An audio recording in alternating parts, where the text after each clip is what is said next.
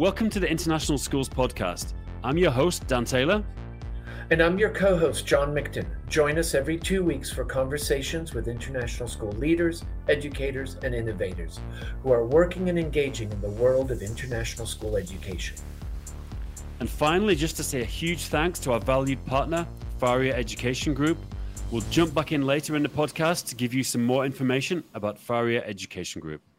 Hi, and welcome to the International Schools Podcast. Today, I'm here without John Mikton, and I'm talking to Ben Rouse. Now, confusingly, Ben Rouse has actually been on the podcast as like a host because Ben and me have worked together for many years. But Ben is now running his own business, doing design thinking, and we're going to get into that. And how's it going, Ben? Yeah, good. Thank you for having me on in a different capacity. Greatly appreciate it. We still work together.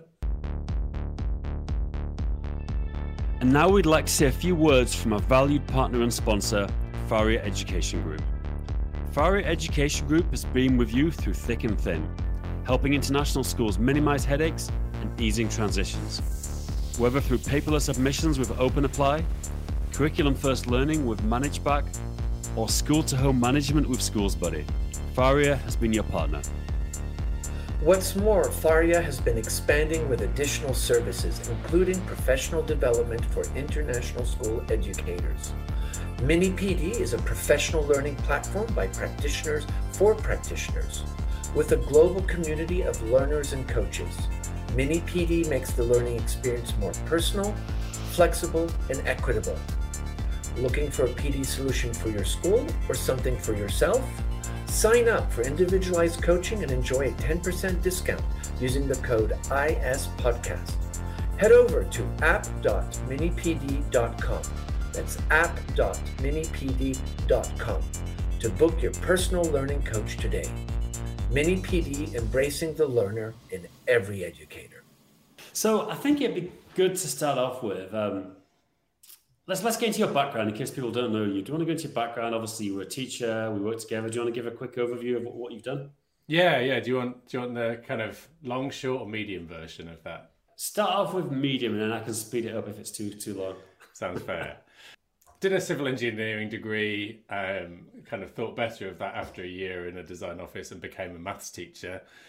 And then I suppose at the beginning of this journey really was I just had my first child, sitting with my phone while they were sleeping, and thought maybe Twitter isn't just for footballers to kind of share what they had for breakfast, that kind of thing, and started engaging in Twitter as a teacher, and that's kind of where I discovered the teachers using technology. There was like someone had shared a Google Docs link. People were talking about their use of different devices and that kind of thing.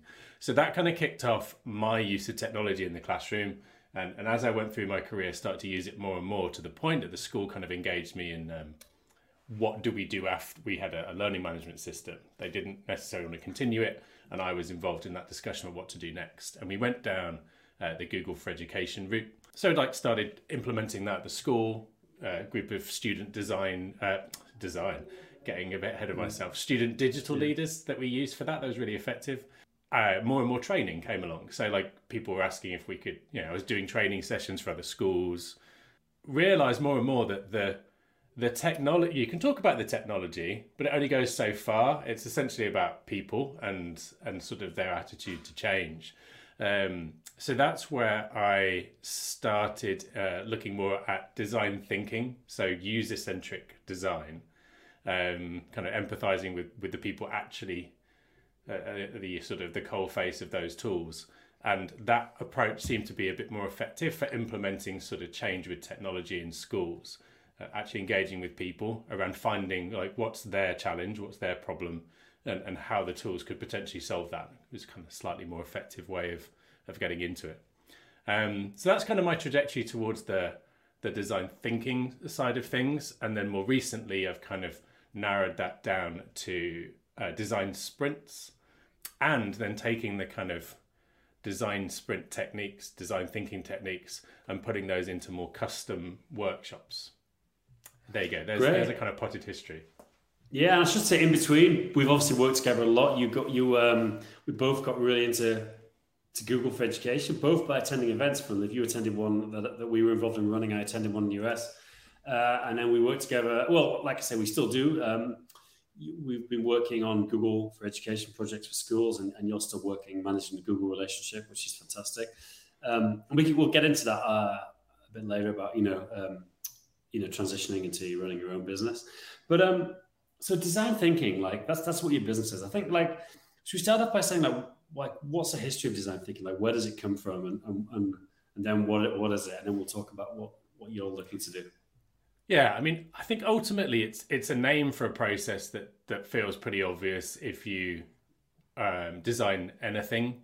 But the term design thinking kind of came from IDEO and the Stanford Design School. Both of them seem to sort of have a claim to it being originating from their work. But it's basically a name for that process of empathizing with the person sort of experiencing the challenge or the problem or using the tool, spending time to sort of understand their experience, narrow down to like what the nub of the problem is, and then creating lots of ideas to go about solving that. So rather than being like, I must come up with the one perfect idea, it's let's have lots and lots of ideas, and then we can narrow that down, test out those ideas, prototype them, and put them through a process so we can kind of decide which ones are worth working on and going forward. And that's the part I think a lot of people have seen in design thinking, having post-it notes on the wall, having lots of like, that's a kind of a famous thing of it. Yeah, if people are interested in kind of looking at the theory of it, look, if you search double diamond for that process of like divergent and convergent thinking, double diamond will kind of get you off on the right starting point. Now, why should schools be interested in this? And then we can get to like why you decided to do this. Obviously, because you're not just working with schools, but obviously that's what you know, and you are going to be working with a lot of schools. So, why is this? Like, what's some examples of where this is schools should be thinking about learning about how to do this process? Yeah, there's two aspects to it in terms of like using it as educators amongst fellow educators and this kind of leadership teams of schools. And then there's obviously using it in the classroom. My focus has been more about that using it with teachers. Initially, it's that if you're redesigning anything, so if I used it in the maths department as we looked to kind of adapt the curriculum. So there's some changes coming. This is a great. Can we give a summary of like a project you've done? Because that'll make it a bit clearer. Like if you talk, this is actually a design thinking project. This is what the problem was. This is what I did, etc. Yeah, so we had some, as always happens, there were some changes from government coming down into the curriculum. So as a maths department, we obviously had to kind of redesign how we delivered things. So the first process we did was take everything we had to deliver, and we did genuinely put it on sticky notes. And as a team, we took everything we needed to deliver, and we started to rearrange it into the order we thought we should teach it in. So that process there of sort of taking the information that was out there and trying to reorganize it for ourselves. I actually did this because previously I'd done it just by myself with a curriculum redesign and then launched it to the department. And they looked at it and they were very nice about it because I'd spent hours on it. But ultimately, it wasn't as good as it could be, and because I'd only looked at it from my point of view, it wasn't fit for purpose, and we had to change it. So this time I went into it involving everybody from the department. We got a big space, we rearranged it, and what it allowed people to do was, instead of my polished version where they felt bad for saying no, that should change, you could just pick the post-it off the wall and move it to a more appropriate place, and we entered into that discussion. So that was kind of a light version of using it where we did that. Then we were able to, once we kind of got up on the wall and decided on the order we want, we could then go into building in, right, well, next bit, or how would we go about teaching these different things? And you could start to, again, use that process for designing learning opportunities around that order. You've got the opportunity again to kind of link. So if we've done something in the autumn term or semester, and the spring term, you could easily kind of spot those and link them together. So that's probably one of the examples we used in a school context. Just on a bigger scale, through Google for Education and the work that we do through AppsEvents, I also did a design thinking process with a countrywide organization that were looking, so they were coming up to like renew a few contracts with some key players, and they wanted to potentially do things differently. So there was an opportunity for them as a country to kind of look at the way they delivered education and do it differently. And we also, with the Google for Education team, went through a design thinking process of, in the design sprint, there's an activity called long-term goals where you say, in 2 years time, ... So we did that with them because, like, what are you aiming for? What's the vision? And actually with them, we did 10 years. Maybe not ideal on political terms, but, you know, trying to sort of stretch out that vision for what they wanted to achieve. And then obviously they could come up with what are the key challenges? What are the ideas that we want to see implemented? And that was how they built their tender process. So they built a tender around that vision that they put together through one of those sessions. Cool. And what about, like, you know what, I think examples are always the best thing, you know? So is there anything, obviously you've been doing some engagements with schools now. Can you talk about a bit about what a typical one you've done recently? And also, like, how does it work if a school would engage you? Is it like an ongoing agreement, or do you come in for X number of days, or what are the, you know, if we talk about that, and then an example of one thing of that, I think that'd be great.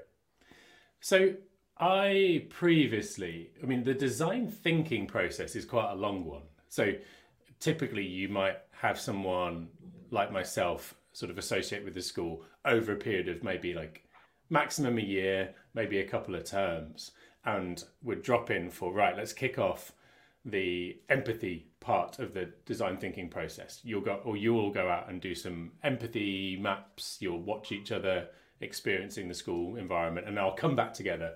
We'll synthesize that information. I found that process, like, with the reality of schools, is that when someone comes in for a day here and then a day 3 weeks later, often that day kind of gets moved, priorities change. Sure. You regularly get like, oh, we're just looking at the calendar, and Ben, could we move it to like the week after? We've got a bit of a crunch point. Yeah. We're getting inspected, or, you know, something unexpected has happened. So I discovered the design sprint process, which is like a 4-day condensed version of the design thinking process. The activities are locked in. So I started doing that. So with an international school based in London, we did a 4-day design sprint with them. So that meant that I went in for a day, and they were looking at kind of engaging learning opportunities, like how they can really offer something a little bit interesting and different. So we did a day where we unpacked those ideas. People talked about schools that they'd seen doing things differently. We then had the opportunity to create lots and lots of different ways of doing that, lots and lots of ideas. And by the end of day one, everyone had created something called a solution sketch. So everyone had an idea, and it was up on the wall, and everyone could go around and vote on the aspects of that.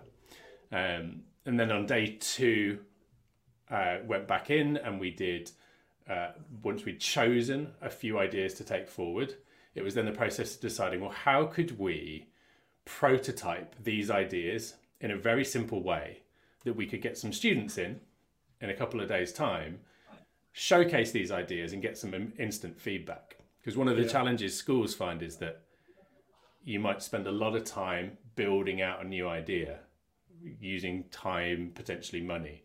And then obviously when you roll it out, you find it doesn't necessarily work, or it's not, you haven't thought of everything. So the design sprint process is about kind of uncovering some of the assumptions you might have made quite early on, so you don't sort of spend too much time and effort on it. So yeah, and within that 4 days, we came up with, I think it was 3 different teams of people prototyped concepts. So there was like the grade 8 where no child would set foot in school, and their learning would all be done all over the world. And they did that through a prototype of like a pitch, how you would pitch that to parents and students. And they would like interact with making the choices of what their year would look like. And they got some really good feedback on that. We also did, there was an idea around Wicked Wednesdays, I think was the name of it. So it was like completely stripping apart the Wednesday approach and doing it differently. And then the third one was around mentoring. So they have mentoring time with teachers. One of the problems around that was teachers found that really exhausting to try and pull out information from the students. They didn't find that that mentoring time was particularly efficient. They liked the concept that they had one-to-ones. So actually this group flipped it around and the students mentored the teachers. So we brought students in and they kind of just tried to sort of, we gave them a little crib sheet on questioning the teachers and they found that really effective and they implemented that one. And I think Wicked Wednesdays got implemented as well. Yeah. But that 4-day process is an example that I do with schools. However, finding a school that's got 4 days to dedicate to one process is really difficult. And yeah. I was always of the opinion for a while, no, you've got to do the full design sprint. You've got to put aside 4 days worth of time with 6 to 8 people. And schools would obviously go, I love the concept of it, but how's about we do it in an hour with 100 people? And initially I was like, no, it has to be according to, actually, if people are interested in the design sprint, there's a book called Sprint by Jake Knapp, which is the origin of it. It says 5 days there, but you know, like, yeah, it's getting shorter. Yeah, 7-day abs, 6-day abs. So exactly, 4-hour design sprint by Tim Ferriss. Exactly. But that's the thing, like what I've now started to do is realize that you don't need to do all the activities. You can pick certain parts of it and you can design essentially an innovation workshop for anyone, for any amount of people, for any amount of time. And that is more of the focus that I have at the moment, is speaking to schools and other organizations about, well, what is it you want to achieve? Is it a leadership team looking at the kind of vision and strategy for the next few years? And we've got half a day and we want to come out with clear sort of even OKRs, like clear vision statements for what we want to do over the next 2 years. Or is it a maths department that have got to adapt to a new curriculum change and we've got a couple of hours? Or is it the 4-day version of the design sprint? So that's where I'm kind of at the moment. And what sort of schools have you seen have been the most interested in this? Is it, you know, state schools, international schools, private schools, or does it depend on the size? Is it like a trust or a MAT thing? Or what have you seen? Or is it just all over the place? Yeah, it kind of varied. I think definitely international schools, most schools are interested in the concept. They're interested in doing things differently, but having a process where they can do things differently without spending ridiculous amounts of time and effort. So it doesn't feel quite so gut-wrenchingly challenging to do something differently. My experience so far has been that the international schools are in a much better place to run with that in terms of adaptability, not quite as governed by external factors affecting what they focus on, so they can be a bit more autonomous and innovative in the way that they approach things. And I think, you know, where I've got interest from state schools, so I'm based in the UK, and where you get interest from state schools in the UK, it's a challenge of time, I think. We'd love to engage with this, but we've also got this, you know, we're worried about Ofsted turning up to inspect us. We're worried about some changes coming from the government. We've got staffing shortages that we need to, you know, bear that in mind as well. There's been a couple of engagements in Scandinavia. So there's definitely, I mean, you take Finland as an example, where they had a 10-year plan and kind of managed to separate themselves a little bit more from politics than other education systems. And you can see the effect of that, and obviously like PISA tables and various things. So in Scandinavia, where you've got a municipality or communa that wants to do things differently, there's a bit more engagement there. They're in a position to be strategic. Scotland is very similar, actually, to the... I put Scotland in Scandinavia rather than associating it with the English education system. They're probably pleased about that. Yeah, and I think that's where I got to... That's why being more adaptable and saying, how long have you got? How many people can we get together? And what are we trying to tackle? And then building a custom workshop around that, rather than trying to crowbar a design sprint into a different scenario is more appropriate for schools where there's so many other things going on. Whereas a business can go, okay, 6 people, 8 people for 2 days, I can do that. But there's just so many more moving parts to schools that it's just not really possible. It's interesting you mentioned about one of the factors, you know, causing schools to be reluctant about doing this or anything is Ofsted inspections. And it's funny, you know, working for so long with English school, or British schools, you know, everyone is just living in fear of Ofsted. I mean, we can say what we want because we don't work for a school, so we're not scared they're going to come in, you know, inspectors. But like, people just live in fear. And do you think that's the same in every country? Or do you think it's like, I didn't get that impression from other teachers, but maybe I just haven't spent long enough with them. But I mean, do you agree with me that it's just like, it's so over, the risk of an inspection is so overbearing that like it clouds so much of like senior leadership's time just thinking about it. And do you agree on that? I've heard the phrase similar to, great, we'll think about that once Ofsted have come. So yeah, and I think kind of different and potentially sort of a bit of work to change something. It's like, well, we're expecting Ofsted, so we'll get that out of the way, then we'll do it.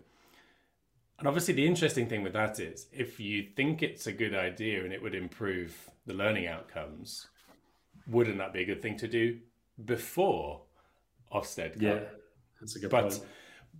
But that definitely kind of, yeah, that's a wonderful, you know, ivory tower idealistic way of looking at how it works. And I know like there's the head teachers round table in England have got like they've put forward a kind of white paper on what they think an alternative way of Ofsted operating would be, where it's a more supportive, so you remove the grading side of things and it's more of a we will come in and be a kind of critical friend for a few days and give you some sort of targets to improve on, but without this this kind of you are a failing school, we're going to come back every week and put the pressure on, and obviously that has such an effect on parental kind of choices as well, like house prices. I mean, an outstanding school can up the house prices by a significant amount. Yeah, I know friends have been through it. I know friends have bought a house in Wimbledon based on schools. And then because so many people, like people from overseas, for example, they're working in the city, you know, and then they rent a place. So they can rent a place closer than the one they bought. And it's all how close you are to school. And now they haven't sent their kids to a private school and paying a fortune. Yeah, in my day, it was like just putting down your auntie or your grandma's like address. I think that was what some people did. People used to get into grammar schools and things. Yeah. I don't think, when did Ofsted even start? I don't think when I was at school there was an Ofsted. Maybe I'm wrong. There was HMRC, which I think is still kind of the thing. But yeah, so my dad was a teacher, a maths teacher.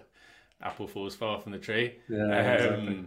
Yeah, and the inspections like in that he kind of talked about were different in that it was more of that supportive, we'll come in, hey, how you doing? We're HMRC, let's look what's going on and let's talk about it and come up with some ways to improve, rather than feeling quite judged as it does. It's probably a British thing, isn't it? I'm out in the Middle East at the moment and I was across in the UAE and they've apparently recruited all ex-Ofsted inspectors there to run their inspection bureau, and they've managed to recreate the same climate of fear in the UAE as it exists in the So funny. Yeah, I'm not too fully aware of like the different systems in different countries in terms of that. I mean, obviously in the US it's obviously, you know, very federal and state by state in the way that they do that. State level, yeah, states have a lot of control, and then the districts have a lot of autonomy, and the counties even have a lot of autonomy.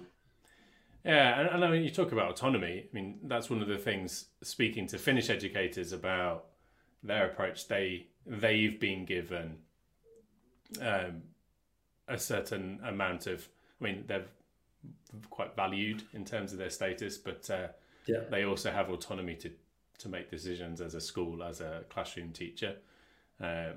and I think the kind of Finnish teachers have the highest status of teachers in any country, and they rank the professions, and they were like second or third or something in all the status of professions in the country.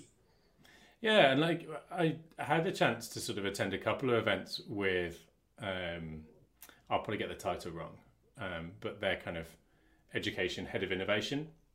She spoke at a couple of events throughout, and it's interesting. Here, there's definitely there's some design thinking aspects in the way that they work in terms of listening to people, understanding what teachers are trying to achieve, thinking sort of long term, and trying things out.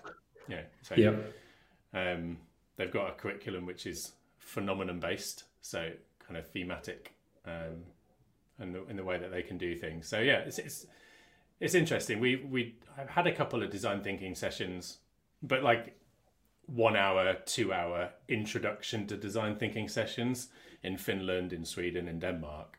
And it definitely feels like there's an appetite, but also kind of a prior understanding of what it is. So yeah, definitely. Yeah. When I deliver there and talk about design thinking, people are like, yes, I've heard the term, I'm familiar with parts of it, and they want to find out more. And you do, you get them sort of hands-on with activities, whereas more often, like in England, I find there's no, not heard of that, which can, some ways can be good, but in other ways, it's like a few more steps than they want to take in terms of actually getting that process sort of started in the school. Cool. So, a good place to finish. I know you've been making a course. Is that something you think is going to be potentially interesting for teachers, leadership? So there's this wonderful idea, right, that I can start working with lots and lots of schools, facilitating kind of workshops based around kind of design sprint philosophies.